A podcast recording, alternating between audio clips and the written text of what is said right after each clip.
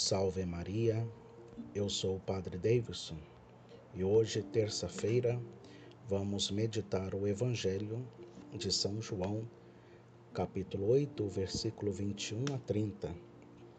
Então, hoje, na terça-feira da quinta semana da Quaresma, a uma semana da contemplação da paixão do Senhor, ele nos convida a olhar-lhe antecipadamente redimindo-nos desde a cruz. Como dizia São João Fischer, Jesus Cristo é nosso pontífice, seu corpo precioso é nosso sacrifício que ele ofereceu no altar da cruz para a salvação de todos os homens. Quando tiverdes elevado o Filho do Homem, efetivamente Cristo crucificado, Cristo levantado, é o grande e definitivo signo do amor do Pai à humanidade caída. Seus braços abertos, estendidos entre o céu e a terra, traçam o signo indelével da sua amizade com nós, os homens. Ao lhe ver assim, alçado ante o nosso olhar pecador, saberemos que ele é, e então, como aqueles judeus que o escutavam, também nós cremos nele.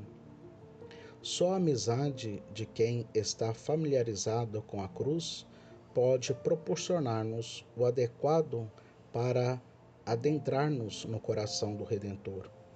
Pretender um evangelho sem cruz, despojado do sentido cristão da mortificação ou contagiado do ambiente pagão e naturalista que nos impede entender o valor redentor do sofrimento, colocaria-nos na terrível possibilidade de ouvir dos lábios de Cristo: Depois de tudo, para que seguir falando-vos?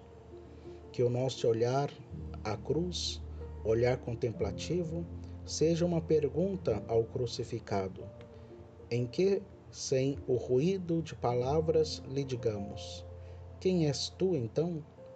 Ele nos responderá que é eu sou o caminho, a verdade e a vida.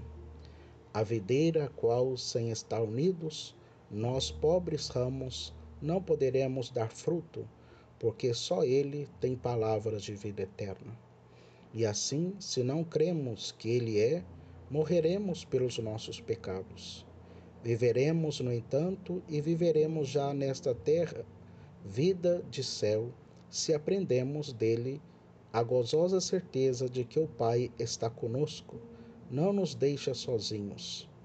Assim, imitaremos o Filho em fazer sempre o que agrada-lhe ao Pai. Louvado seja nosso Senhor Jesus Cristo, para sempre seja louvado.